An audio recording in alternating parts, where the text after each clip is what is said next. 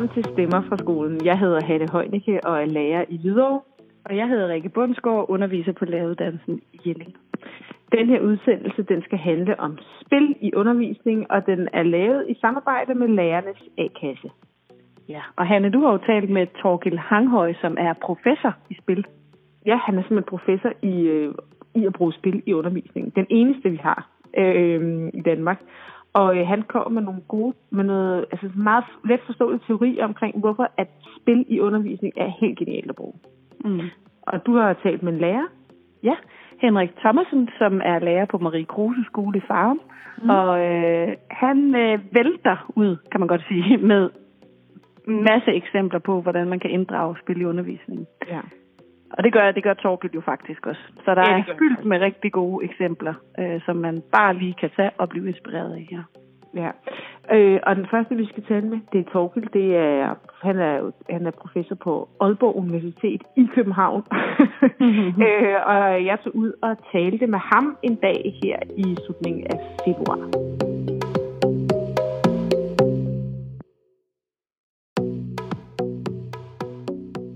Lad os i gang. Ja. Og jeg starter med det første. Hvornår kan man tale om spil i undervisningen? Altså, det kan man, når man øh, har et brætspil, computerspil, et, et, som bruger nogle forskellige regler, øh, mm. har et klart mål, hvad man skal, og ja. der er en udfordring, som man skal overvinde, overkomme. Ja. Så det er noget, der definerer spil. At der er en, øh, et mål, der er regler, der er udfordringer. Jeg skal lige høre, det har vi slet ikke snakket om egentlig. Hvor, hvorfor kom du i gang med det her egentlig? Det er en lang historie. Det handler om, at jeg har... den korte version så. Ja, den korte version er, at... Øh, altså, jeg, har, jeg har læst på universitetet, jeg har læst øh, litteratur og medievidenskab på IT-universitetet. Og så kom jeg jo i sådan en skolelærerfamilie, så fandt jeg ud af, at jeg ville egentlig hellere arbejde noget, der hedder pædagogik. Og så ville jeg handle om så tænker jeg, spil er jo super interessant, noget jeg altid er interesseret meget for. Hvorfor er der ikke nogen, der arbejder med det her i forhold til skolen? Ja. Og så begyndte jeg at lave en PhD om det, og arbejde sammen med skoler og lærere om det. Og så har jeg arbejdet med det 15 år nu. Og nu er du simpelthen blevet professor. Så er jeg simpelthen blevet professor i spil ja. og læring. Yes, ja, det, det er det eneste, vi har i Danmark. Det, ja, lige det. Ja, ja lige det. det. Ikke til professor. Du er professor over alle professorer. Nej, det er du ikke. det ville være meget sejt. Gandalf i øh, Præcis, spilfæsser. Yes. ja, på Men fordi det, vi gerne vil undersøge, det er det, hvor jeg selv som lærer bruger spil, må jeg blank hen, det er i træningssituationer. Øh, når vi ja. skal træne et eller andet, så er det godt at spille noget. Ikke? Men spil er jo, er jo meget andet i en undervisningssituation. Ikke? Oh yes. Altså, hvorfor skal man egentlig inddrage det i sin undervisning? Altså, det er jo selvfølgelig noget med, at man engagerer elever gennem spil. Det er jo det er sjovt underholdende at spille, mm. som ofte. Og det er jo noget af det, der driver lærer til at gøre det her. De vil gerne se deres elever arbejde på nogle andre måder. De vil gerne have dem til at deltage i undervisningen på nogle andre måder. Så det er jo selvfølgelig en stor del af det. Mm.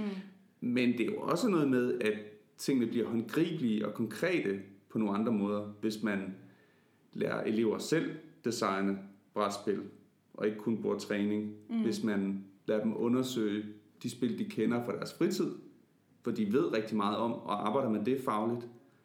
Eller at man begynder at interessere sig for, hvordan man kan formidle viden om spil, og lade elever gøre det også. Mm. Så, så der, man kan sige, altså der kan være rigtig mange vinkler ind. Man kan også arbejde kritisk med spil, forholde sig til økonomien omkring spil, forholde sig til det sprog, der er omkring spil. Øhm, hvem er med, hvem er ikke med, når vi spiller, mm. og så videre. Så, mm. så der er mange, mange interessante diskussioner også omkring spil, man kan tage ind i dansk. Men, men altså, det er klart, det, det handler om at engagere eleverne. Det, det er selvfølgelig indgangen til det. Ja. Men det kan så foregå på mange måder. I en verden, som de kender. Vi går ligesom ind på elevernes præmisser. Er det lidt det, man tænker på? Ja, men jeg vil sige, no, det kan være lidt forskelligt. Nogle gange så arbejder man jo med de spil, som eleverne kender deres fritid. For eksempel mm. Minecraft, som, som er interessant at arbejde med i dansk. Øhm, eller et spil som Limbo, som, som er et rigtig flot æstetisk øh, spil, øh, som man også kan tage ind. Så nogle gange er det spil, som de kender, man så lige pludselig bringer ind mm. og gør dansk interessant på en ny måde fordi man, man trækker på noget, eleverne er interesseret i. Ja. Men andre gange er det jo også bare, at man, altså, altså det er ikke nødvendigvis at spille, eleverne spiller i deres fritid. Det kan også være noget nyt, de ikke har prøvet før, som de møder, som de skal lære noget om. Mm. Øhm, så det kan være på forskellige måder, okay. synes jeg. Inden vi, vi skal snakke om Minecraft øh, lidt mere øh, senere, men du har sådan fire didaktiske tilgange til spil. Vil du ikke lige brede dem ud for os, så vi sådan er enige om det? Jo, altså man kan sige, når man arbejder med spil i undervisning, og det er sådan set lige meget, hvilket fag det er i, så, mm. så kan man gøre det på fire forskellige måder. Altså man kan enten arbejde med altså spillet som, som en tekst, altså spillet som et, som et medie. Ikke? At det, mm. det vil være, hvis man går ind og analyserer narrativ i et spil. Det er sådan den ene tilgang, for eksempel. Den anden tilgang, det er, at man går ind og bruger spil som et, som, sige, som et læringsspil, altså hvor man måske bruger det netop til træning, men det kan også være en simulation, man arbejder med i et andet fag, eller det kan være, at man har, bruger spillet som en, en, øh, en folketingsdebat, mm. så vi laver øh, et folketingsvalg mm. som et spil, altså et rollespil, for eksempel mm. i undervisningen.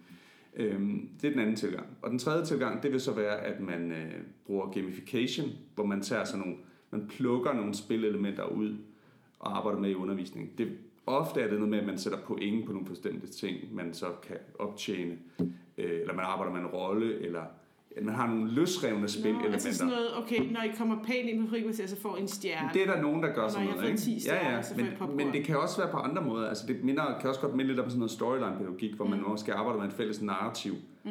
men hvor det ikke er et, et helt spil, men hvor man har nogle, nogle spillelementer, man ja. trækker ud, ja. man arbejder med. Ja.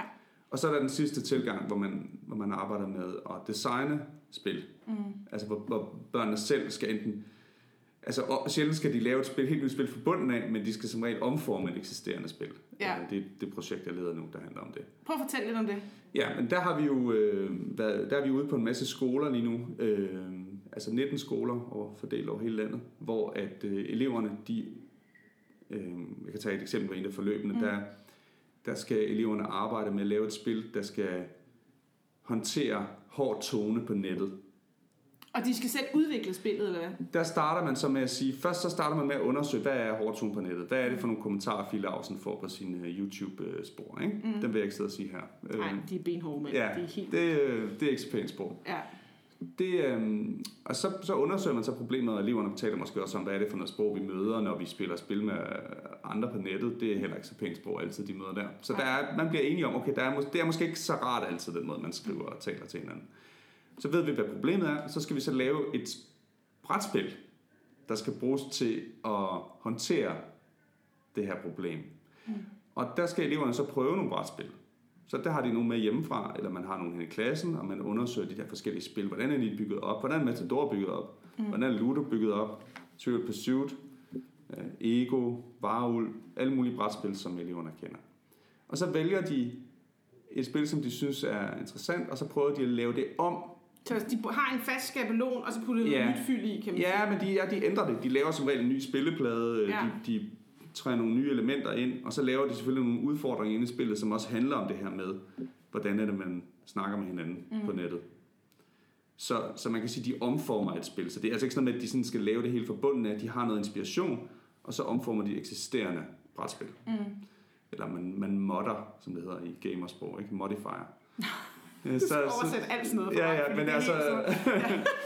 og så kan man sige, og så kan andre jo så prøve det her spil. Det kan ja. være, at parallelklassen kan prøve det her, eller de viser det frem for deres forældre, og de tager det måske med hjem og prøver det, og så er det, kan det være sådan lidt, det er jo både sådan underholdende at prøve de her ting, øh, og de her udfordringer, eleverne har bygget ind i spillet. Og, men det er jo også, sådan, det er også, sætter jo også nogle tanker i gang om, hvordan er det så egentlig, vi taler sammen. Og det, der er jo så spændende ved spillet, det er, når vi spiller brætspil, så sidder vi ligesom vi gør nu, og har over for hinanden, og har ansigtskontakt. Mm. Og øh, det er en lejende situation, så man kan godt gøre nogle lidt gakkede og skøre ting, når man spiller et spil. Men samtidig har man jo også kontakt til hinanden med øjnene, ikke? Jo. Øhm, og det har man jo ikke altid, når man kommunikerer online. Det nej, nej, bare nej, sjældent. Ja, og det giver jo, man får den der fornemmelse, hvis man skal sige nogle rigtig grimme ting til en, der sidder lige foran en det er på en eller anden måde desværre, heldigvis. Det, er, det må man sige. Så, ja. så, så, så man kan sige, at brætspil er faktisk ikke tilfældigt valgt til at løse det her problem. Det er faktisk en situation, hvor man sidder over for hinanden. Mm. Så, så man kan sige, spil er også en kommunikationsform. Ja. Som, som øh, kan skabe nogle forskellige former for dialog. Og det kan jo bruges netop til at forstå og håndtere, hvordan er det egentlig, vi skriver, taler grimt til hinanden i andre sammenhæng. Ja, spændende så det, forløb. Ja, så det er, det er et forløb, vi har lavet projektet. Øh, og så bruger eleverne selvfølgelig tid på at lave det her spil, og de er meget, meget stolte af dem, og de bliver vist frem og afprøvet på forskellige ja, måder. Ja. Øh, og nogle af eleverne synes, at det kun er dansk, når de skriver deres spilguides. Ikke? Så nu er det dansk, nu skriver vi. Ja. her. Øhm, og, og de synes ikke det der med at fremlægge og sidde og lave spil og, og arbejde i forskellige modaliteter, som de jo gør. Øh, og øh, det, der, det har jo ikke så meget med dansk at gøre. det er egentlig et problem, at, fordi det er også noget, som øh, mig og Rikke, vi har diskuteret meget, da vi skulle lave den her udsendelse, sådan lidt, altså hvordan, når eleverne føler ikke rigtigt, at de lærer noget. De føler ikke rigtigt, at nu, har, nu går vi i skole, når vi sidder og laver sådan nogle, sådan nogle opgaver her. Er det et problem egentlig, at de ikke føler det? Altså, jeg synes jo, det handler jo om, hvad man er vant til at møde i, i undervisning. Der var en af lærerne i vores projekt, hun sagde, altså det her med at arbejde meget sådan kreativt, det er jo, ikke, det er jo noget, vi, vi gør meget sådan i indskolingen. Men når vi så kommer op på mellemtrin, så gør vi det jo ikke så meget mere. Nej. Så skal de lære en masse ting, og så, og, og, så kommer de måske først til at arbejde mere selvstændigt, når de skal lave projektarbejde og sådan noget. Og det er jo, så, så hun synes, det var sådan en, en, en hands-on måde at ja. arbejde med at, at løse et problem ved at, ved at designe et spil. Ja, Fordi det sjove ved spil er jo også, at man kan gå ud og prøve det af. Mm. Og tit er det, at eleverne laver noget i skolen i dansk, som de kan gå ud og prøve af på andre. Det er måske ikke så tit, de gør det, tænker aldrig, jeg. faktisk. Så, så, men det er jo klart, de oplever det som noget, der er ret anderledes fra den altså almindelige undervisning. Det er i hvert fald det, mange elever siger, når vi taler med dem. Ja, jamen det er bare fordi, man har haft i mange år, var der sådan en traver, der hed, at det er elevernes egen refleksering over, hvad de lærer, Ja. der gør, at de rykker sig. Ja, Det var, sådan noget, det var det eneste, vi skulle arbejde hen imod i en periode. Det var, at nu skal de, eleverne selv have bevidsthed Ja. omkring det, og så skal de selv kunne vide, hvad skal jeg lære næste gang. Og hvis de har en oplevelse af, det her det er bare sjovt ballade. ja. Altså, det, det har de ikke. De, de synes, det er... De synes, at de, de laver et rigtig godt spil, som, som er vigtigt og kan noget og kan bruges til noget. Ikke? Ja. Og der tænker jeg lidt, at det er vigtigt, at læreren så også med til at få øje på, hvor, hvorfor er det at planlægge en produktionsproces også en del af dansk? Hvorfor er det at kunne være med til at løse et, eller håndtere et problem? Hvorfor er det også en del af arbejde i dansk faget? Mm. Øhm, så det ikke øh, kun er personkarakteristik og øh, litterær analyse og Det er i hvert fald nok nogle, nogle færdigheder, som man får brugt mere i sit arbejdsliv senere hen, Ja, end, at, ja, ja. end at lave en person. Det er jo så det, vi prøver i projektet. Ikke? Vi prøver ja. at se, om vi kan, kan, vi, kan vi udvikle elevernes evne til at altså, tænke og, og fungere som designer. Ja. Altså det, det er det, vi prøver på i projektet.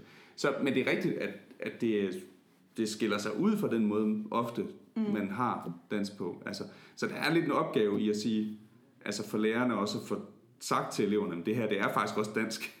Hvis og det, Hvis vi nu skal lige hen på noget, at du talte om Minecraft, Ja. altså på, på nogle eksempler på, hvordan man arbejder med Minecraft Ja. i, øh, i noget undervisning. Prøv at komme med det, altså fordi det er sådan et, et spil, som børnene har for sig selv på fritiden, når de er hjemme på. Ja. Altså, Altså man kan sige, at Minecraft er jo et fantastisk spil at tage ind i undervisningen. Det er, det er lidt det er lidt en mundfuld for læreren, det er lidt tidskrævende at gøre det. Jeg, jeg synes, det giver mest mening, hvis man har en, en, nogle dage til at arbejde med det, og, og at man, man har hjælp af nogen, der også måske kender spillet. Mm. Men hvis man ligesom kan sætte det op, øhm, og har tiden til det, så kan man lave nogle ret spændende forløb med det. Altså jeg har jo selv arbejdet med det både i indskoling og på, på mellemtrinnet i dansk, også i matematik har vi arbejdet med det.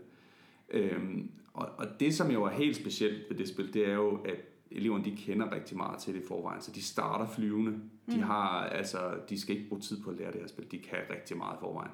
Og det vil sige, at man kan simpelthen starte med at sige, inde i den her sandkasseverden, som voksne synes er rigtig grim og forfærdelig at se på, øh, der kan man altså bygge øh, ret mange fantastiske ting, og det kan jo være, at man har læst et øh, eventyr, og man skal prøve at bygge det herinde.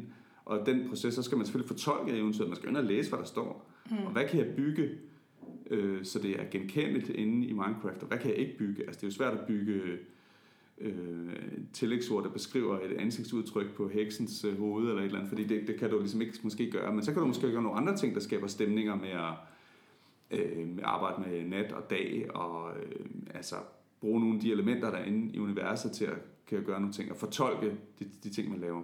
Eller man kan gå den anden vej rundt, hvor man først bygger noget, og så bygger nogle scenarier inde i Minecraft, og så begynder at skrive tekster på baggrund af det. Øh, Ja. så der er, der er jo forskellige veje omkring det, og man kan også lave videoer, altså eleverne selv optager videoer i universet, eller billeder, og laver arbejder med voice-over, og mm. laver fortællinger på baggrund af de ting, Jamen de det, laver. altså, det, det, kan, det kender jeg fra mine egne elever og fra mine, mine egne børn. Dem, de sidder jo og ser Ja. YouTube med Ja. spillere, det er folk, der spiller Minecraft, og jeg, det, jeg ved ikke helt, om jeg har forstået det endnu, faktisk. Altså, men det er jo det der med, at, at de, altså, øh, og min datter kommer helt stolt og viser mig, se, hvad jeg har bygget det her lært på YouTube. Ja. Og bygget den her, øh, det her Ja. flotte hus. Jamen, de ser de her videoer på YouTube, der hedder, de hedder Let's Play videoer. Og det er simpelthen en, en type video på YouTube, der handler om at vise frem for andre, hvad er det, jeg har lavet, det er fedt, og det er sjovt, og det er anderledes, og det er mig, der har fundet på det. Og der er jo rigtig mange børn, der følger sådan nogle YouTubere. Også som måske ikke engang selv, de børn, der spiller måske ikke engang selv Minecraft mm. særlig tit, men de synes stadig, det er spændende at se, hvad andre fortæller om, hvad det er, de kan finde på at lave herinde. Mm. Og der er Minecraft jo et af, altså det er nok det mest kendte eksempel på det, på et spil, hvor, hvor der er virkelig, virkelig mange øh, YouTube-videoer og followers rundt omkring det. Helt vildt. Helt vildt. Du Øh. havde også et eksempel på noget helt andet i, det var matematik, hvordan man bruger Minecraft, fordi det, var, det kunne jeg bare sådan se som en Ja. helt grundlæggende, det der med, at de kan ikke finde hinanden inde i de der universer, Præcis. øh, Ja. men at man skulle simpelthen lave altså, et kort over det. Man skal bruge koordinatsystemet Ja.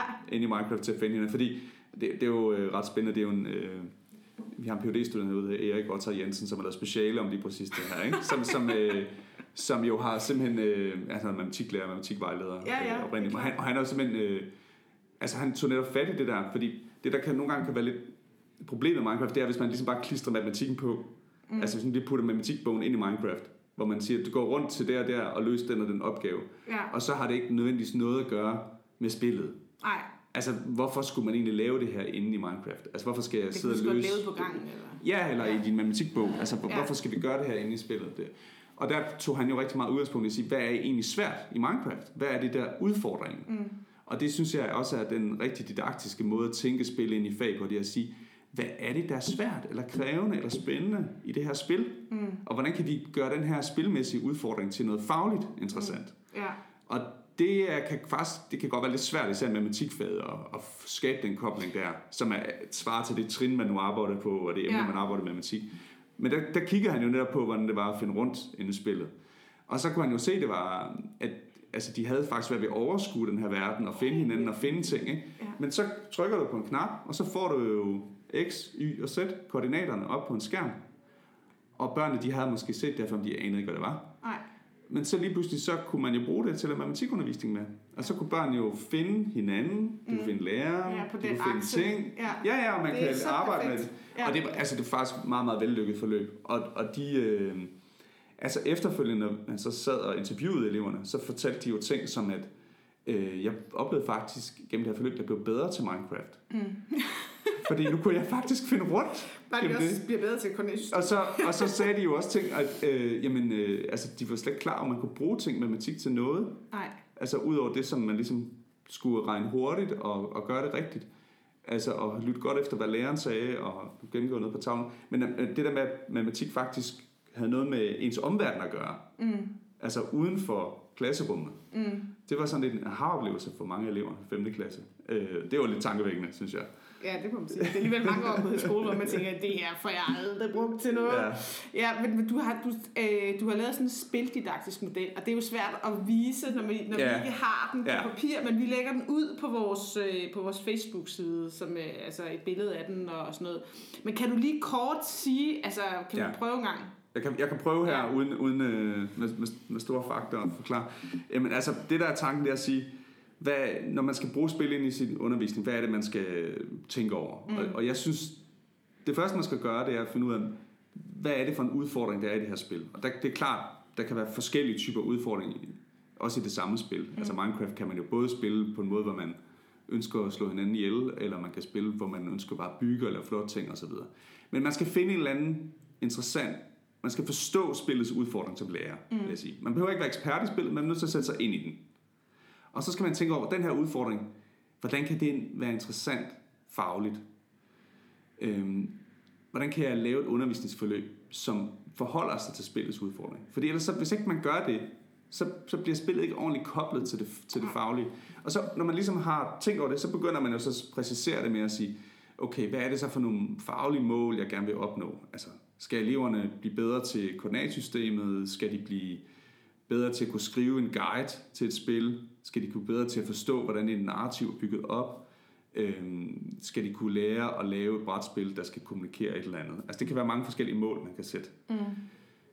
Og så, så, kan man sige, så er der en, så der er en spænding i den her model mellem på den ene side det, som rent fagligt pædagogisk man gerne vil opnå i forhold til udfordringen, der er inde i midten, mm. og så i forhold til, og så kan man sige spændingen der mellem det faglige og så øh, det, som spillet vil. Mm. Fordi spillet vil jo altid noget med spilleren, men det er ikke sikkert, det er det, som læreren eller læreren vil. faget nej. gerne vil. Ja. Så der er altid en spænding mellem hvad kan man sige, faget og spillet. Og det er jo også den spænding, der er produktiv i forhold til, at det bliver uforudsigeligt, i forhold til det er kreativt, øh, engagerende, når man bruger spil. Så man kan aldrig nogensinde fjerne den spænding fuldstændig. Mm. Hvis man gør det, så, har, så er det i hvert fald forholdsvis kedeligt træningsspil, vil jeg sige, man mm. arbejder med. Øhm, så det er, sådan, det, det er nok det vigtigste ved modellen. Og, altså, der er en spænding mellem det faglige pædagogiske, som ligesom går gennem spillets udfordring. Og så er der så også en dimension, der handler om at sige, hvornår taler vi om spillet som noget, der er et produkt, noget, en genstand, noget vi skal... Altså, hvordan navigerer jeg Minecraft? Kan jeg forstå det? Og hvornår taler vi om spillet som noget, der er en proces? Mm. Altså, hvornår er det noget, der foregår socialt mellem eleverne? Mm. Hvornår det foregår i klasselokalet, øh, når eleverne er sammen? Fordi der er altid en social dimension ved spil. Altså, også selvom det er et singleplayer-spil, er det altid sådan at eleverne går ind og kigger den over skulderen og siger, hvordan er du kommet? Kan du finde ud af det her? Og læreren gør det samme, kan man sige. Mm. Så, så der er et eller andet, øh, hvornår er vi optaget af, hvad spillet er som et design eller produkt, og hvornår er vi optaget af, hvad er det, spillet gør med eleverne, mm. og de gør med det mm. inde i klassen. Ikke? Mm. Så der er sådan en proces-produkt-diskussion her. Ja. Det var, det var et meget ubehjælpsomt forsøg på Nej, det var det ikke, det var det ikke, det var det ikke, det var, for jeg har jo set den, så jeg sad op i mit eget hoved og fik den, øh, og fik den på plads faktisk, så det synes jeg slet ikke, der Øh, hvilke faldgrupper er der i det her? Du kan sætte den der spændingsfelt med, at spillet ja. vil, vil noget med os, og måske vil lære noget andet. Er det den faldgruppe, der ligesom er i det med at arbejde med spil? Altså, jeg tænker, at man skal i hvert fald gøre sig klart, hvad man gerne... Hvis man tager et spil ind i sin undervisning, skal man prøve at tænke, hvad er det for nogle mål, man, man gerne vil med mm. det her. Ikke? Altså, og det kan være godt, at det både at have nogle faglige og nogle pædagogiske målsætninger, fordi øhm, altså ofte så, så vil spil fungere engagerende, men, men det er ikke sikkert, at det samme spil vil appellere lige godt til alle. Mm. Og øhm, altså, der kan være nogen, der er mere interesseret i bestemte spil end andre. Øhm, og, og det er ikke sådan, at altså, spil er ikke sådan en mirakelløsning på alle verdens problemer. altså, det, det er det bare ikke. Og, og, øh, og det, altså, og man kan måske sige, at i almindelig undervisning, så, så sidder, der er jo også meget forskelligt, hvor meget eleverne er med, og meget interesserer sig ved, det foregår. Men man ser det måske bare ikke så tydeligt, når man står og underviser. Men når du bruger spil, så ser du det måske lidt mere tydeligt, at der er forskellige interesser og forskellige måder at deltage på. Så det bliver også synligt på en anden måde, fordi man skal gøre noget hele tiden. Mm. Så jeg synes, man skal, man skal være opmærksom på, at næsten hvad man, uanset hvad man gør med spil, vil det appellere forskelligt til forskellige elever. Og så skal man jo prøve at sige, vil jeg nu prøve at nå dem, der måske ikke deltager så meget, eller vil jeg netop vil jeg hellere prøve at sige, nu skal vi altså arbejde øh, fagligt med at forstå, hvordan narrativ er bygget op, og vi mm. bruger altså at spille til det. Og det her handler ikke om, at øh, altså det handler om noget kernefagligt dansk, som, mm. som vi skal have styr på her og forstå det. Ikke? Mm.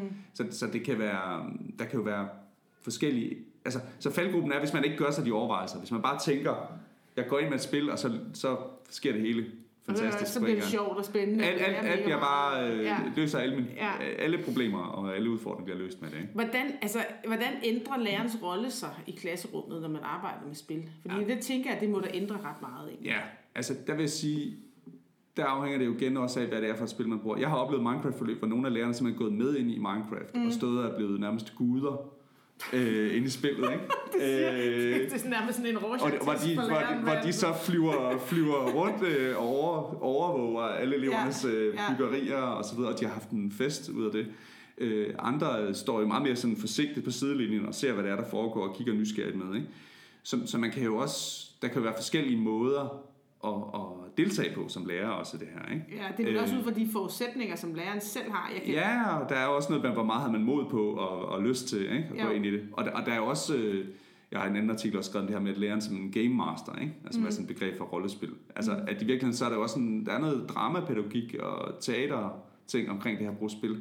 Altså, så, så øh, hvor høj grad gør man ligesom ind også og, og driver en, en øh, altså spildesignproces eller elevernes øh, udforskning. Jeg synes jeg faktisk, man gør. Man, man er nødt til at gå ind og, og blande sig lidt og, og have fokus på det. Ikke kun sådan for at sikre den faglige refleksion, men, men også for at øh, altså, man drive spillet frem til det gode spil, og til, til der, hvor det er interessant at, at være, som en game master kan, når man spiller rollespil. Mm.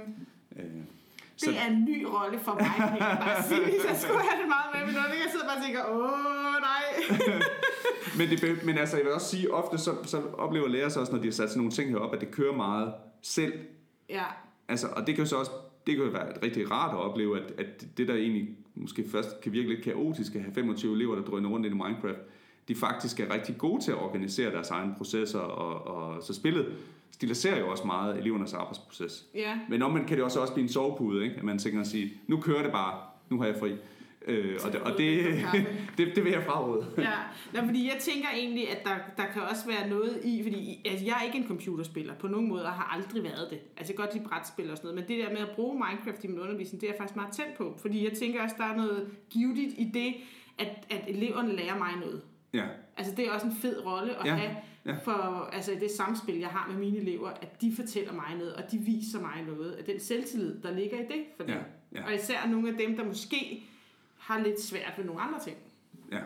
Altså, Jamen det, det giver rigtig god mening, at det er jo, der er jo mange elever, altså det er i hvert fald det, jeg har set, når jeg var ude og køre sådan nogle forløb, altså der, der rigtig gerne vil hjælpe andre, og der Ja. blomstrer op, og der har en viden, som de kan bruge, og også altså får en anden status i klassen. Altså, så det, det, øh, det er i hvert fald, altså det giver god mening at tænke det på den måde der. Mm. Øhm, og der kan man jo også rekruttere blandt eleverne, altså hjælpelærer, altså så man får noget støtte, fordi jeg mener virkelig ikke, man behøver at være ekspert i, i spil, for at kunne bruge dem i sin undervisning som lærer. Det, det, det synes jeg er en misforståelse at tænke Ja. på den måde. ja. Så er det fordi, man har kastet sig ud i et eller andet helt vildt i hvert fald. altså, men, men altså, det er jo også en god idé at trække på, på eleverne. Altså, ja. øhm, så, så hvis der, det her problem opstår, jamen, så kan de gå til, til de- dem af dem, der ved noget om det. Mm. Og det synes jeg da også er rigtig øh, godt som lærer at prøve at være i en anden rolle og sige, okay, der, det er faktisk noget her, jeg ikke ved så meget om. Mm. Øh, jeg har styr på, på faget, men, men jeg kender måske ikke spillet forfra og bagfra. Nej. Altså, og så trække på de elever, der kan gøre det og kan hjælpe og andre med det. Så man kan være game master på det der, hvor vi siger, jeg er Ja. game master på det faglige, og så Ja, har vi nogle små ja. game master på selve spillet, Ja, kan man sige. Jeg, tror, jeg, jeg synes, det er en god idé at tænke på, når man bruger spil som nogle scenarier. Mm. Altså, der ligesom er en, hvad kan man sige, der er et, en, en lidt løs øh, narrativ ramme Ja, om, hvad er det cirka, vi skal hen, hvor skal vi hen. Mm. Og så er læreren ligesom den, der siger, er vi på vej den vej? Er vi i gang med at bygge den her by ind i Minecraft? Mm, er alle er, med? er, er alle med på det? ja. Øhm, og det er lærerens ansvar ligesom at drive os hen i retten af det scenarie. Mm. Øhm, ligesom hvis man laver storyline. Ja, ja, ja, ja. Jamen, vi har teater. faktisk beskæftiget os meget med scenariedidaktik, og har i vores sidste podcast også haft det, den store scenariedidaktiker i Danmark øh, med. Så, øh, så det, øh, det, det skal... Det, vil lyttere, altså det var fra skolen, genkendte til. Altså, det så okay, tak fordi vi måtte komme. Nu skal vi over og tale med en matematiklærer, der bruger spil i sin undervisning. Så det var godt, vi havde mange Spændende. dansk undervisning, eller dansk eksempler med her. Ja, jamen øh, det var spændende at være med. Det var godt. Tak.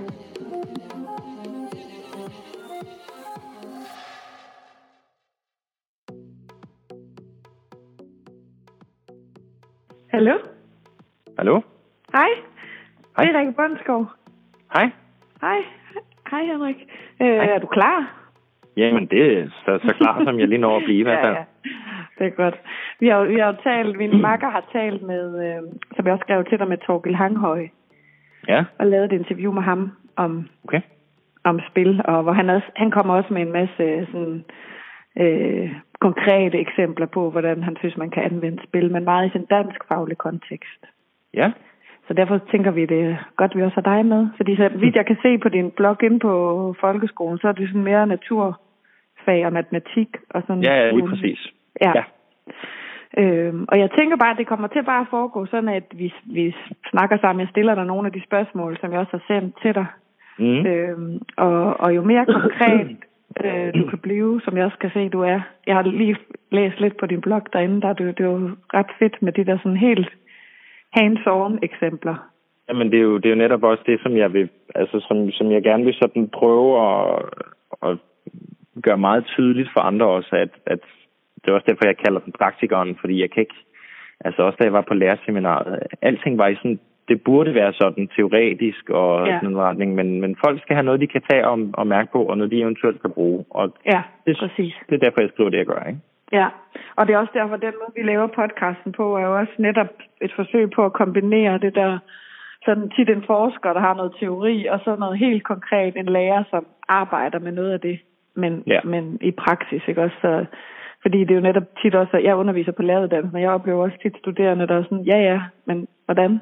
Altså, det kan godt være, Men at det er godt, eller, men hvordan gør man faktisk helt konkret? Det er jo det, og det er bare som, jeg, jeg ved ikke hvordan, men det, det er tit som moderne nærmest at komme med øh, debatindlæg, og det burde være sådan, og det er også for dårligt, eller et eller andet den retning, men Ja. der kommer aldrig sådan et, vi gør sådan her. Nej. Så Nej, øh, det, det ja. er rigtigt. Det, det, er- det er godt, du har lavet den, for, men for eleverne er det jo nok også ret kærkommet, ikke? at Jeg oplever endnu, og jeg har måske efterhånden haft i ma- i matematikhold en, det ved jeg ikke, 300 forskellige elever, og der er måske kun én af dem indtil videre, som jeg husker det, som har været sådan, jeg vil altså bare gerne kun have en bog, og så er det Ja. det, jeg vil sidde og arbejde i. Ja, ja. Så øhm, ja, Øh, vil du ikke starte med lige at sige, hvad det er for fag, og på hvilken klassetrin du sådan anvender spil i undervisningen? Jo, altså den korte version, det er, at øh, jeg underviser i matematik og i idræt, og så har jeg været sådan lidt ind over nogle øh, innovationsprojekter, øh, mm. vi har haft, øh, og det kan være inden for hvad som helst. Altså man skal tænke ting i nye baner eller forbedring af, af, af problematikker og sådan noget, der kan være til gavn for andre. Øh, det er de fag, som jeg sådan har været inde over, og Ja. øh, klassetrin, det er jo sådan set dem alle sammen. Øh, Okay. jeg, jeg vil gerne undervise en bred vifte, og derfor så har jeg tit en indskolingsklasse, øh, samtidig med, at jeg har en mellemtrin og en udskolingsklasse. Øhm, sidste år for eksempel, der havde jeg en 0. klasse, der var en 5., en 6. og en 9. Okay, hold da op. Ja, jamen, så, Så, får du øh, også set det, skolen sådan, i et bredt perspektiv, kan man sige. Det, og, og det synes jeg jo er fedt, men, ja. Ja. men jeg kan jo godt mærke, at, at, at folk normalt gerne vil være sådan lidt mere i trygge rammer. Altså, der er nogen, der primært har indskoling, nogen, der primært har mellemtrin, nogen, der primært har udskoling. Øh, fordi det er måske lidt mere trygt. Øh, Hvor jeg sådan gerne vil have, at, øh, at man hele tiden møder noget lidt anderledes udfordring, så man ikke hele tiden er vant til at møde den samme problematik i udskolingen, men også lige skal ned i indskolingen en gang imellem for at se, hvordan Ja. det er dernede. Ja. Det synes jeg er det- vigtigt for at ja. opretholde sådan et, et flow i en undervisning, en nyskabelse i undervisningen og sådan. Ikke? Ja, og man kan sige, for os er det jo meget fedt, for det giver jo så mulighed for os at give os nogle eksempler i dag fra, øh, fra øh, alle, alle trin, kan man sige, i skolen. Ja, bestemt. Ja, øh, vi, har, jo- vi har kontaktet dig, fordi at, øh, at du er kendt for at, øh, at bruge øh, spil på forskellige måder i din undervisning. Du skriver Mm. blandt andet også øh, på folkeskolen den her blog, der hedder Praktikeren, hvor vi jo med interesse har kunne læse en masse eksempler på i det hele taget undervisning, men, øh, men også mange eksempler på, øh, på det her med spil i undervisningen. bestemt. Vil du ikke sige lidt om, hvorfor, øh, hvorfor anvender du spil i din undervisning? Det har indtil videre virket til at øh, være den mest effektive måde at få skabt sådan en stor motivation på trods af elevernes forskel. Fordi der er jo ikke to elever, der er ens. Øh, Der er nogen, der er fagligt stærke, der er nogen, der ikke er så stærke. Der er forskellige sociale lag og så videre, men, men det virker til at være, synes jeg, den mest direkte måde øh, at fortælle dem, at vi har nogle, en masse kortsigtede mål, vi gerne skulle nå fagligt, og så skal vi hen imod et langsigtet mål. Øh, og det er jo sådan set det, spil gør. Øh, hvis, Okay. du skal, hvis, hvis du skal starte et spil, jeg ved ikke, øh, om du selv har nogle foretrukne spil, du godt kan lide, men, men hvis man skal ligesom starte et spil, så er målet jo at vinde spillet. Ja. Men for at kunne vinde, men for at kunne vinde spillet, så skal du jo først, øh, om det så er levels, man kører op i, eller experience, eller ting, man skal finde, eller noget, det skal du så først finde. Så for ligesom at komme op i level 50 for eksempel, og kunne vinde spillet, slå bossen, eller hvad det nu skulle være, Ja, ja. så kræver det først, at du er i level 49. Og før det skal du være i level 48, og så videre, og så videre. Og så ender det jo til sidst med, at du er der, hvor du starter, og du skal klare den lille quest, den lille mission. Og det er fuldstændig det samme med læring.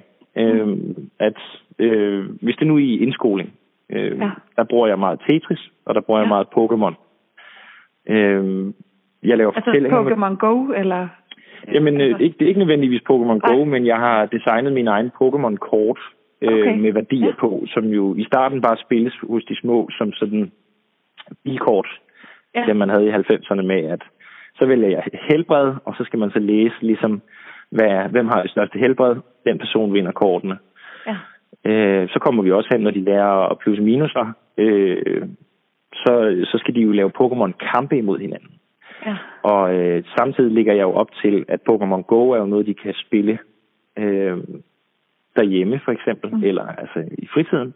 Ja. Fordi det er fuldstændig de samme værdier. Altså, vi vil gerne være et højt level, level 40, eller hvad det nu skal være.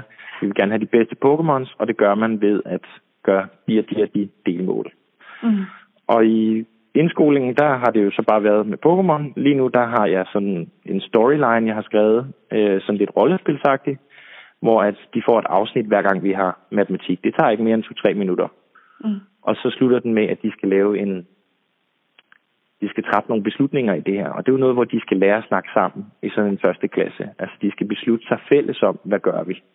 Så det er en måde at dyrke den her samarbejdstanke øh, inden for et spil som Pokémon for eksempel. Mm. Øh, er, det, er det matematik, du, du det, laver det? Det er matematik, ja. ja det er matematik, ja. jeg så gør det. Fordi Pokémon og de værdier og det, som de kan, det, det kan man hele tiden køre i en eller anden matematisk retning. Det har jeg i hvert fald erfaret. Ikke? Om det ja. så er figurer, der skal bygges op og bygge et hjem for det her Pokécenter, eller hvordan du skal designe en Pokémon, eller hvis du træner din Pokémon, hvor meget stiger den så i værdi og på de forskellige parametre og sådan noget. Så det, det er nemt at køre over i et spilkontekst ja. så, de for, så de forstår det. Ikke? Og så spørgsmålet så, om man bruger, øh, om man så beslutter sig for at bruge selve spillet, eller altså spilbaseret læring, eller om man beslutter sig for at bruge gamification. Altså man ja. tager ligesom et læringskoncept, og så prøver at gøre et spil ud af det. Ikke? Ja, og bruge elementer fra spillet. Fuldstændig. Altså, ja. fordi at øh, vi, det er ikke mere end et par måneder siden, der skulle vi jo have om, øh, der skulle de have om figurer. Mm. Og det er en skarp første klasse, jeg har, men, men så, så fandt jeg ud af, at man har ikke rigtig undervist i Tetris endnu. Og så, øh, så begyndte vi så at arbejde med det her med Tetris-brikker, der skulle dække en flade. Og så begyndte de jo hurtigt at forstå det der med, at der er jo omkredsen af en figur, der er arealet af en figur, og det var bare en masse emner, man lige pludselig kunne slå sammen i et forløb omkring et spil, der eksisterede i forvejen. Ja. Og så fik de jo som hjemmeopgave, at så var der en gratis app, der hed Blockoduco, altså ligesom Sudoku. Ja. Men hvor du så får figurer, du skal sætte ind i. Og så går tingene bare op i en højere enhed. Og de ja. elsker det jo. Ja. De spørger om, kan vi ikke få flere lektier og så videre? Ja. Jo, det kan jeg sagtens. Ja, fedt. Det er ikke så tit, de nødvendigvis gør det jo, kan man sige. Det er jo det. Eleverne. Så det vil sige, at på en eller anden måde, så kan man sige, at, at spil bliver sådan en metafor for læring. Er det det, jeg hørte dig sige? Altså, Fuldstændig. Ja, og, og forstår, og det, det, det er noget, du allerede forklarer børn i, øh, i første klasse. Jeg fortæller dem, at øh, med mig, der får I en, der primært bare gerne vil spille spil og lege lege. Og øh, så forklarer jeg jo så formålet med, øh, hver gang vi starter et forløb lige nu, der er det med stortal, så siger jeg, mm. formålet med det her, det er, at vi skal jo lære etterne, tierne og hundrederne at kende, og kunne øh, via tabeller og sådan prøve at tælle sådan store mængder sammen. Det er formålet, og det er det, vi gerne vil have, at I skal kunne, når vi er færdige. Og det minder jeg dem hele tiden om, hvad det er. Okay. Hvad er det nu, det her kortsigtede mål er? Ja. Så de er hele tiden gjort opmærksom på, hvad er det, vi skal lære? Ja. Øhm, altså hvad læringsmål er det, ikke? Og ja. de ved jo godt slutmålet, ligesom i spil og sådan noget, det bliver jo, at de bliver selvtænkende individer. At det ved de selvfølgelig ikke nu, men de bliver jo selvtænkende, og de kan ja. problemløse så godt som muligt, når de går ud af 9. Ja. Men, men det er jo alle de her små, bitte øh, delmål, som, som kan præge de her elever. Altså ja. virkelig godt via spil. Ja. Og det er jo bare med Tetris og med Pokémon og indskolingen. Ja. Øh, men ja, jeg, jeg, primært så tænker jeg, at, at jeg fokuserer på et spil, jeg gerne vil introducere den for først, og så tænker jeg det faglige indhold bagefter. Normalt så gør man okay. det jo lidt omvendt. Ja, og du, du kan altid finde et fagligt faglig indhold i, i Ja, jeg, er jo, jeg er jo noget af en spilnørd, så ja, så ja okay. det, det er endnu ikke lykkedes mig at gå helt pas på, øh, på det der. Nej. Og nu taler vi sådan Ja. Nå, undskyld, det må du godt lige, hvis du har et eksempel, vi skal med. Nå, men det var bare, at inden jeg blev lærer, lærer ja. altså inden jeg blev ja. færdiguddannet, der havde jeg jo været kæmpe fan af Civilization-spillene. Ja. Øh, og det har jeg bare brugt timevis på. Øh, og så har jeg bare lovet mig selv, at jeg vil finde en eller anden måde at bruge Civilization i undervisningen på. Okay. Det er sådan, ja. Hvis du ikke kender det, det er et gigantisk spil omkring, hvor man skal bygge et rige op. Ja, altså, det er det på computeren, ikke? Lige præcis. Ja. Men, men, det, men konceptet, jeg har bygget øh, for eleverne i det her, ja. det har på ingen måde været, at de skulle sidde og spille spillet. Nej, okay. Det, det var bare en måde at evaluere på. Det vil sige, at så har det været sådan nogle, øh, sådan nogle bræt med store landskaber i, og så har de selv skulle bygge byer. Okay. Hvor de så har skulle lægge farme ind i, og alt det her, der skal til for at bygge en by. Ja. Eller bygge en her, eller hvad det nu skulle være. Ja. Og det var bare ting, de kunne klistre ind i et hæfte Mm. og så vidste man, hvor meget de havde. Og, øh, og det hele, det var sådan noget, der gav point i sådan et regneark, jeg havde lavet. Og så kunne de se, hvor godt de lå i forhold til hinanden. Og det, blev, og det blev belønnet ved, at i slutningen af hver uge, så kunne de se, hvor mange point de havde tjent op, og for at kunne købe ting. Og, øh, og det var sådan set bare øh, noget af nu har vi en matematiklektion. Hvis jeg vurderer, at du gør et godt nok stykke arbejde, så får du 20 point for den her matematiklektion. Okay. Så du havde så 20, 20 fire gange. Øh, så 80 point kunne du tjene op på en, øh, på en uge med matematik. Og så den femte lektion, der kunne du handle for de point, du havde sparet op. Ikke? Til, til noget, man så skulle bruge i sit Så kunne du, sit ja, ja, by, så, eller, så, altså, der, er det bedste eksempel, som jeg, altså, det tydeligste eksempel, jeg kan huske, det er et par år tilbage, øh, med en, en dreng, der var ugidelig inden for, for at lave grundarbejdet inden for udregninger.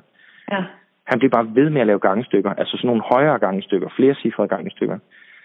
Og jeg var helt paf, ikke? Altså, han har måske lavet 60 eller sådan noget Ja. på en lektion, ikke? Men det var da imponerende. Hvad, hvad så? Nå, men jeg, har, jeg skal have råd til en kanon, siger han så, ikke?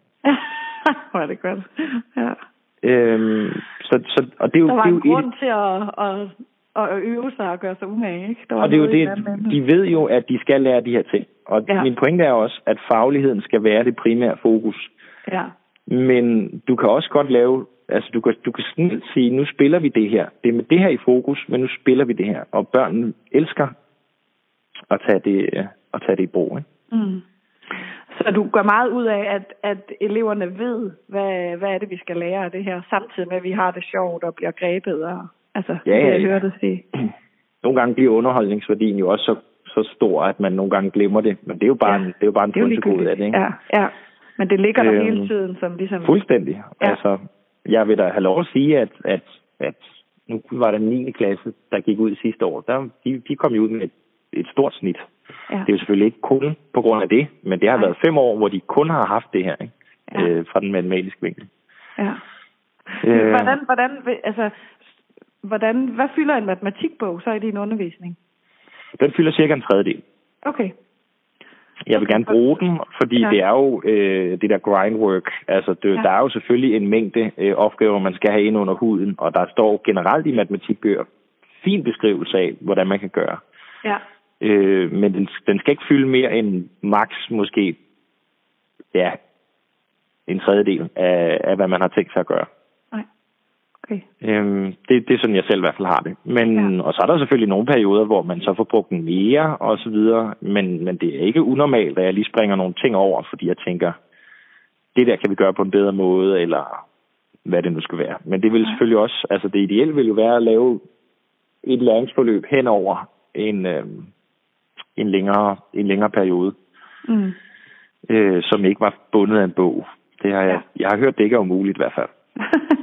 har du ikke gjort det? Jeg har, jo, altså, jeg har jo, jeg, jeg har, jeg har gjort varianter af det. Altså, Ja. men typisk er det jo noget, der har lænt sig stadig op af et bogsystem. Men, Ja. men, men det er jo bare et bogsystem. Det er jo bare en mængde opgaver, man lige så godt selv Ja, ja, kunne lave. Ja, men man kan sige nogle gange, eller ikke nogle gange, for det meste, så er der jo også øh, nogen, der har brugt nogle, noget tid på de bøger der, ikke? Så Det er- gør og det er det ikke jo. noget, at man bruger noget, som... Nej, nej, og det er jo det. Det er jo, ikke, det er på ingen måde for at sige, at bogen er dårlig eller noget. Nej. Det er bare, tingene kunne godt gøres på en anden måde. Ja, øh, fordi ja, ja, der er nogle geniale hoveder, der har fået lavet koloritbøgerne, eller formatbøgerne, eller hvad det nu Ja. skulle være. Ja, Øhm, det er bare ikke altid, jeg synes, det er lige fyldskørende. I hvert fald Nej. med måden, jeg godt kan lide at gøre tingene på. Sådan er Nej. vi jo så forskellige. Ikke? ja, ja. Så kan man øh, lade sig inspirere der og hente noget.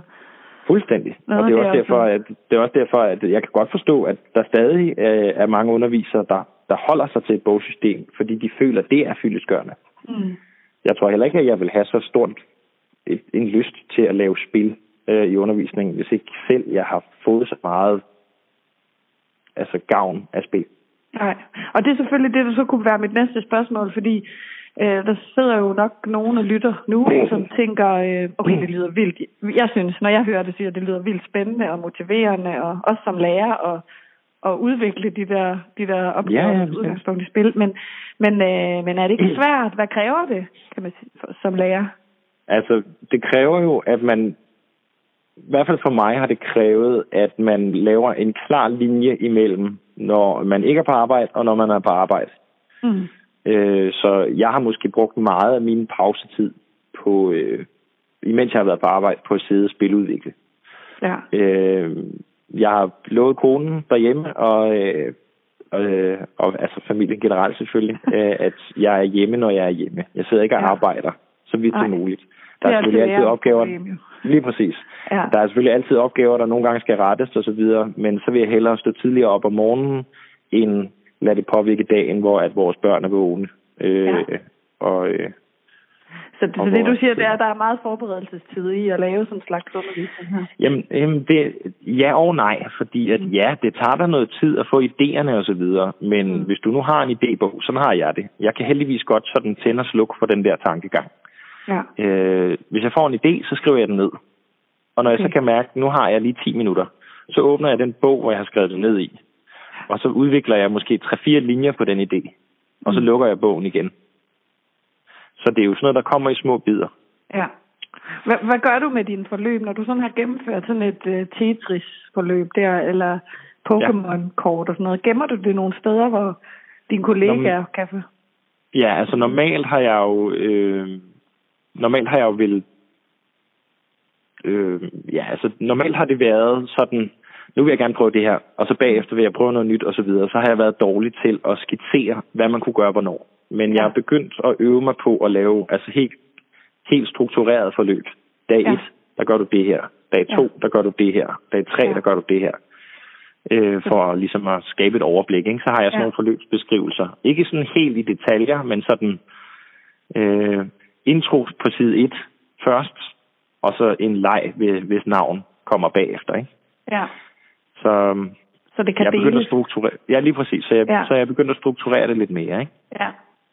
Fordi det er jo ikke så mange steder, øh, du sådan kan hente færdige forløb, der tager udgangspunkt i spil, eller, eller hvad? Nej, nej. Har du nogle? nej, nej, nej, det er der ikke. Du øh, laver, du laver det jeg, meste selv?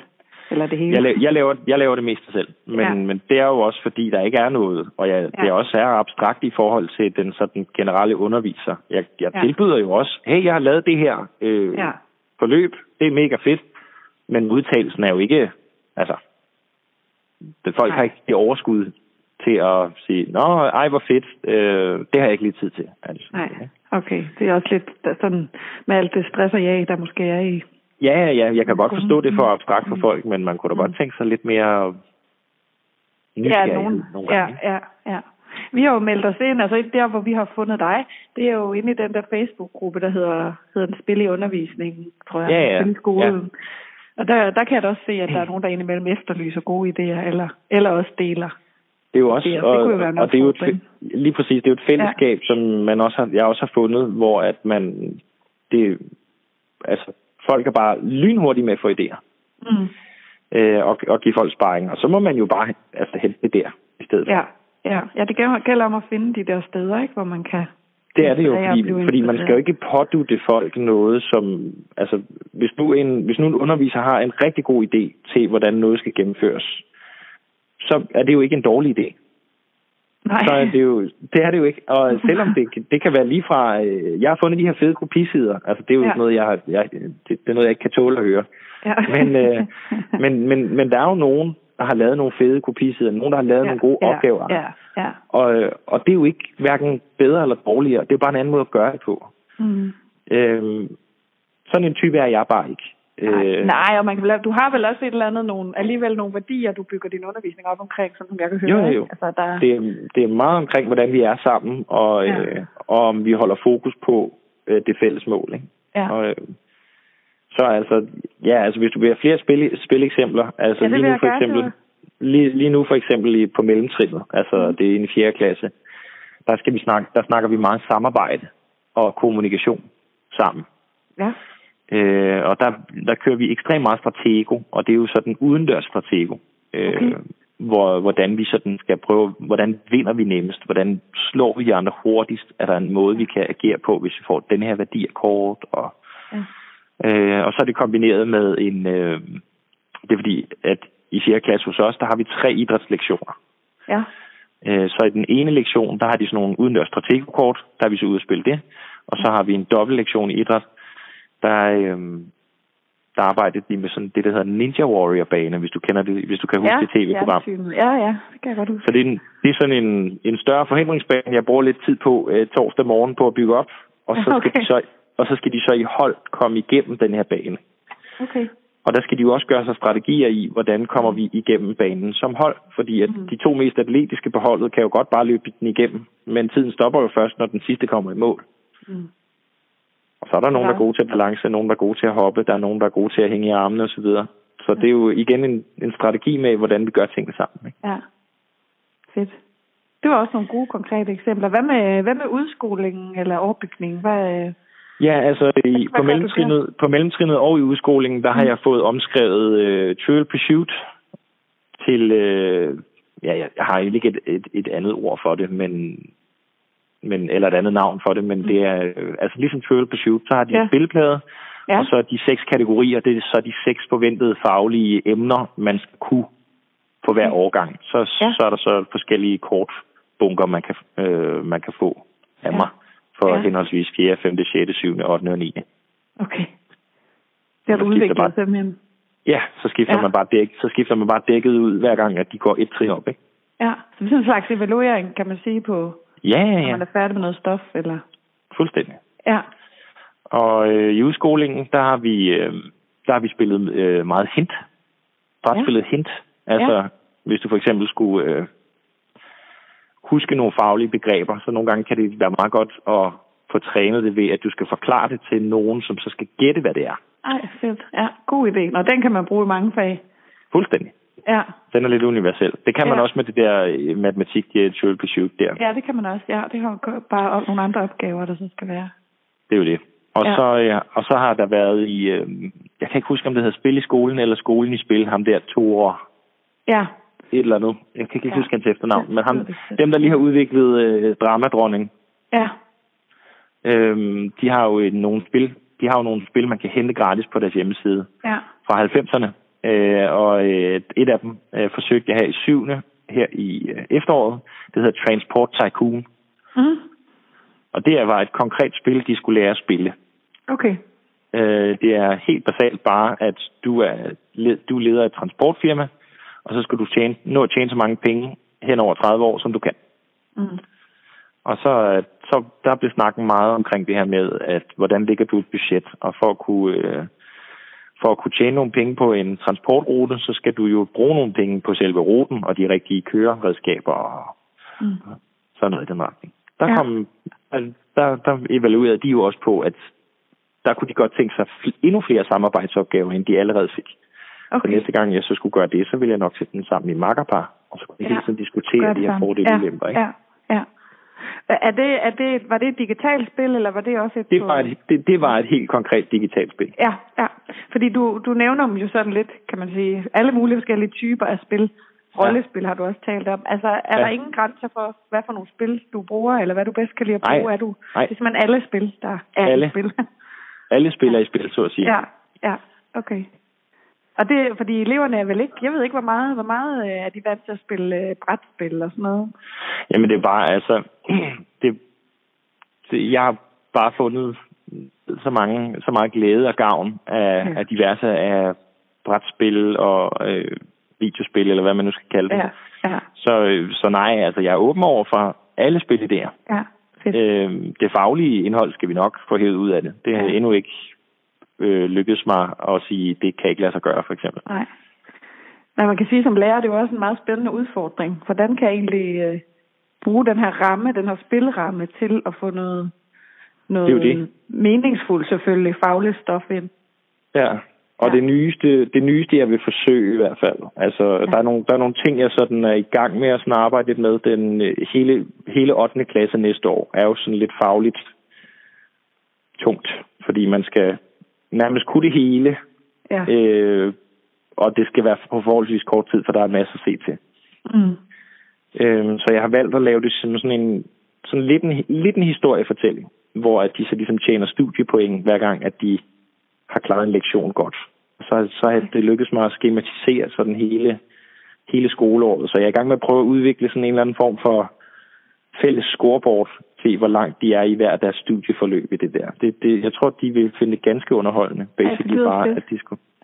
Jamen, det, det, jeg, jeg tror også, det bliver godt. Men øh, ja. uh, i, starten, i starten troede jeg, at jeg kunne gøre det lidt ala Life is Strange, hvis du kender det spil.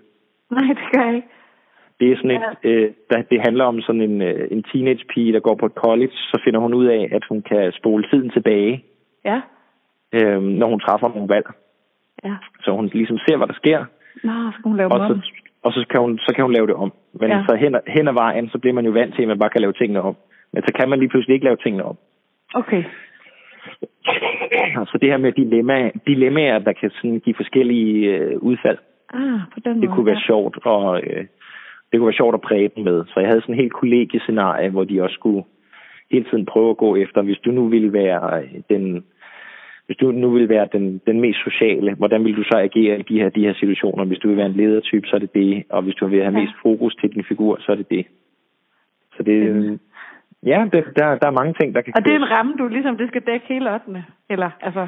Ja, et spil, det, det, det var ideen i hvert fald. Ja. midler. Jeg har i hvert fald lavet helt, jeg har i hvert fald lavet helt den fagfaglige ramme, som øh, kommer til at centrere sig omkring, at øh, øh, her i 2050, så kommer jorden til at være sådan lidt svær at bo på, og der er, man, Ja.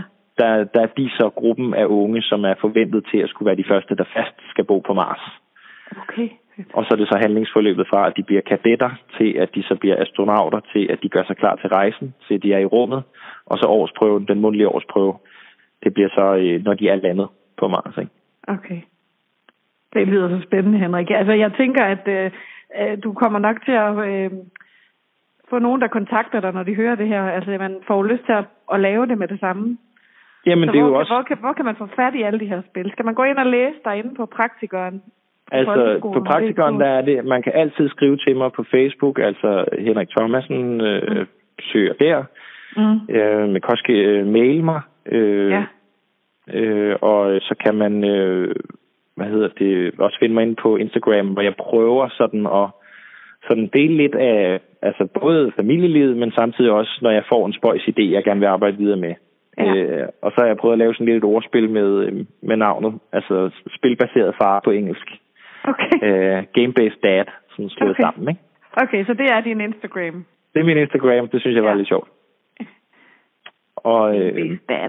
Yes. Ja, lige præcis. Og Ja. så, hvad hedder det... øhm, Jeg vil også gerne prøve Cargo Dynasty, hvis vi snakker videre i spil. Det er jo også et Mhm. konkret spil, der er på nettet, som der er et... Øh, jeg kan ikke huske... Ja, de hedder vist bare Cargo Dynasty firmaet, Okay. Øh, som jo er en blanding... ikke. Jeg lærer Det er en blanding af... Ja, ja, ja. Det er en, bland, det er en blanding af matematik og samfundsfag. Og det er Okay. okay. meningen, at det skal være sådan noget, der skal... Som jeg har læst i hvert fald, at det skal videreføre øh, den der matematiske forståelse i forretning, fra de går Okay. i 6. 7. hele vejen op til en videregående uddannelse. Okay. Så Og gøre der kommer der til at ligge noget. Der ligger nogle konkrete forløb, man måske kan gå ind og lade sig inspirere af på Cargo. Der er, der er ikke nogen undervisningsforløb med det endnu, men det Nej, kunne jo være okay. sjovt at lave, ikke? Ja, okay, på den måde. Fordi ja. spillet er bare noget, der bliver gemt på nettet. Okay. Nå, jamen det må du i gang med så. Ja, ja, ja, ja, ja det gør jeg. så, så lige nu, der er det i hvert fald det, jeg, det, jeg arbejder mest på. Ja, Det er ja. det der sådan storyline-forløb med øh, 8. matematik næste år. Ja. Og så øh, bliver jeg ved med Pokémon i, øh, det bliver så anden klasse i næste år. Der bliver Ja. Pokémon-turneringerne aktuelle. Og, øh, og så tror jeg, hvis jeg får en 5. klasse, at så laver jeg sådan en universel spilleplade. Ja. Så man, det er den samme spilleplade, man bruger hele tiden. Og så til hvert emne, så kunne Ja. man lave sådan nogle kategorier. Det her skal gøres på tid, og så videre. Ja. Øhm, og så samtidig også gøre det til en evaluerende ting i slutningen af skoleåret. Så det er ligesom den samme spilleplade, der går igen. Ja. Og så, og så kalde spillet for årsplanen, eller et eller andet den retning, sådan så at okay. det faktisk kunne være et konkret redskab til en, måske en underviser, der havde sværere ved at opfinde de her forløb. Ja, At man så ligesom okay. bare fik en lille bunke af ting. Det her gør du i det her emne, det her gør du i det her emne, det her gør du i det her emne, Ja. og de her kort bruger du som evaluering. Og så kan Ja. man bare spille, spille, spille, spille, Ja. øh, når der bliver når, når, når der er mulighed for det. Ja, fedt. Så er der sådan noget, noget konkret inspiration til nybegynderen. Det kunne det sagtens være. Ja, ja. Og som, som jeg også skriver derinde øh, på, øh, på Instagram og i, Ja. ja. på, på folkeskolebloggen, øh, praktikeren, der, at, at det er jo bare for at inspirere. Ja. Øh, der er også nogle gange, hvor jeg gerne vil have, at man køber noget af det, jeg har lavet, fordi man bruger Ja. ja. tid på det. Ja, det kunne jeg Men- forestille mig. Ja, men, men, men det, er, altså, det er ligesom det amerikanske koncept, det der teachers pay teachers, at det er aldrig en formue, man tager for det. Altså, Nej, det, men det er jo for lige, at man også bare lige får lidt igen. ja. Øhm, Fordi det tager så- meget af din tid. Mm. det, det tager jo noget tid nogle gange. Ja. Øhm, så, men jeg vil altid gerne inspirere. Jeg vil altid gerne høre idéer. Øhm, Fordi at det er sådan, vi udvikler os som undervisere. Og det er sådan, vi ikke kommer til at sidde fast. Præcis. Man kan lære rigtig meget af hinanden, ikke? Altså, Jeg har, jeg har den her fornemmelse af, at hvis man, hvis man tænker Altså den dag, jeg tænker, nå, nu har jeg haft 6. klasse fire gange. Hvad plejer jeg at gøre? Og så gør jeg det. Ja. Så, så er jeg lidt død som underviser. ja. Så er det også været måske lidt kedeligt for en selv, ikke?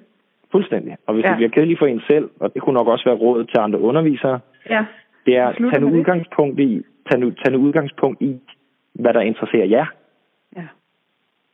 Fordi ja, ja, jeg skyder med spredhavl, fordi jeg synes mm. Mm. alt muligt er interessant, men hvis man nu er glad for skak, Ja. så er det skak, man tager udgangspunkt i. Ja, okay. Så det ville være dit råd, hvis man ligesom sagde, nu vil jeg, nu vil jeg også i gang med noget spilbaseret øh, undervisning.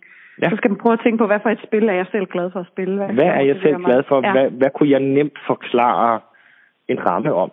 ja. Det synes jeg er et rigtig godt råd. Jeg står selv, Men- mens jeg, mens jeg taler med dig, tænker jeg, at det her det skal jeg til at bruge med mine studerende på læreruddannelsen. Hvis, hvis, vi nu tager, hvis vi nu tager dig, Rikke, som udgangspunkt. Ja, ja. Hvad kan du godt lide at spille? Hvad kan jeg, jeg kan godt lide sådan nogle trivial pursuit og sådan noget. Så jeg tænker, det er Super. noget. Ja. Så hele, hele rammen i det, det skal Ja. bare ligge i en form for paratvidens øh, univers. ja. Og så begynder man så at arbejde innovativt omkring det. Vi skal have en base. Dels er pladen. Skal Ja. pladen ligne noget, vi har før? Skal den have nogle øh, specielle felter?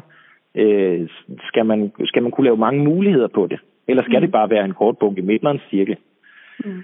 Så er det jo så en differentiering også, ikke? Fordi at skal det være noget, der sætter nogle større krav, som måske kan sådan slå de lidt fagligt svage oven i hovedet, eller skal der være flere varianter, så de kan føle, at de dur til det alligevel? Mm. Så, og det er jo talt sammen bare udgangspunkt i, hvad du kan lide. Ja. Fordi børnene får jo bare at vide, nu skal vi spille. Altså, de ser jo, det her det er et spil, vi skal spille.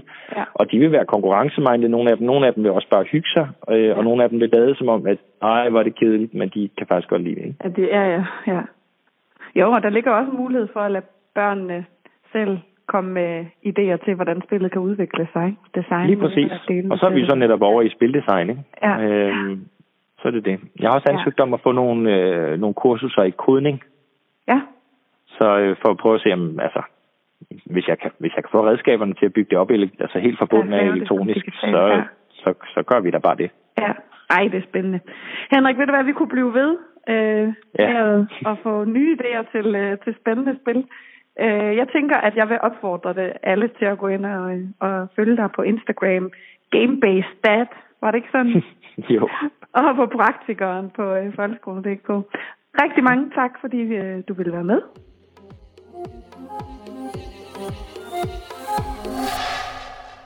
Det var stemmer fra skolen for denne gang.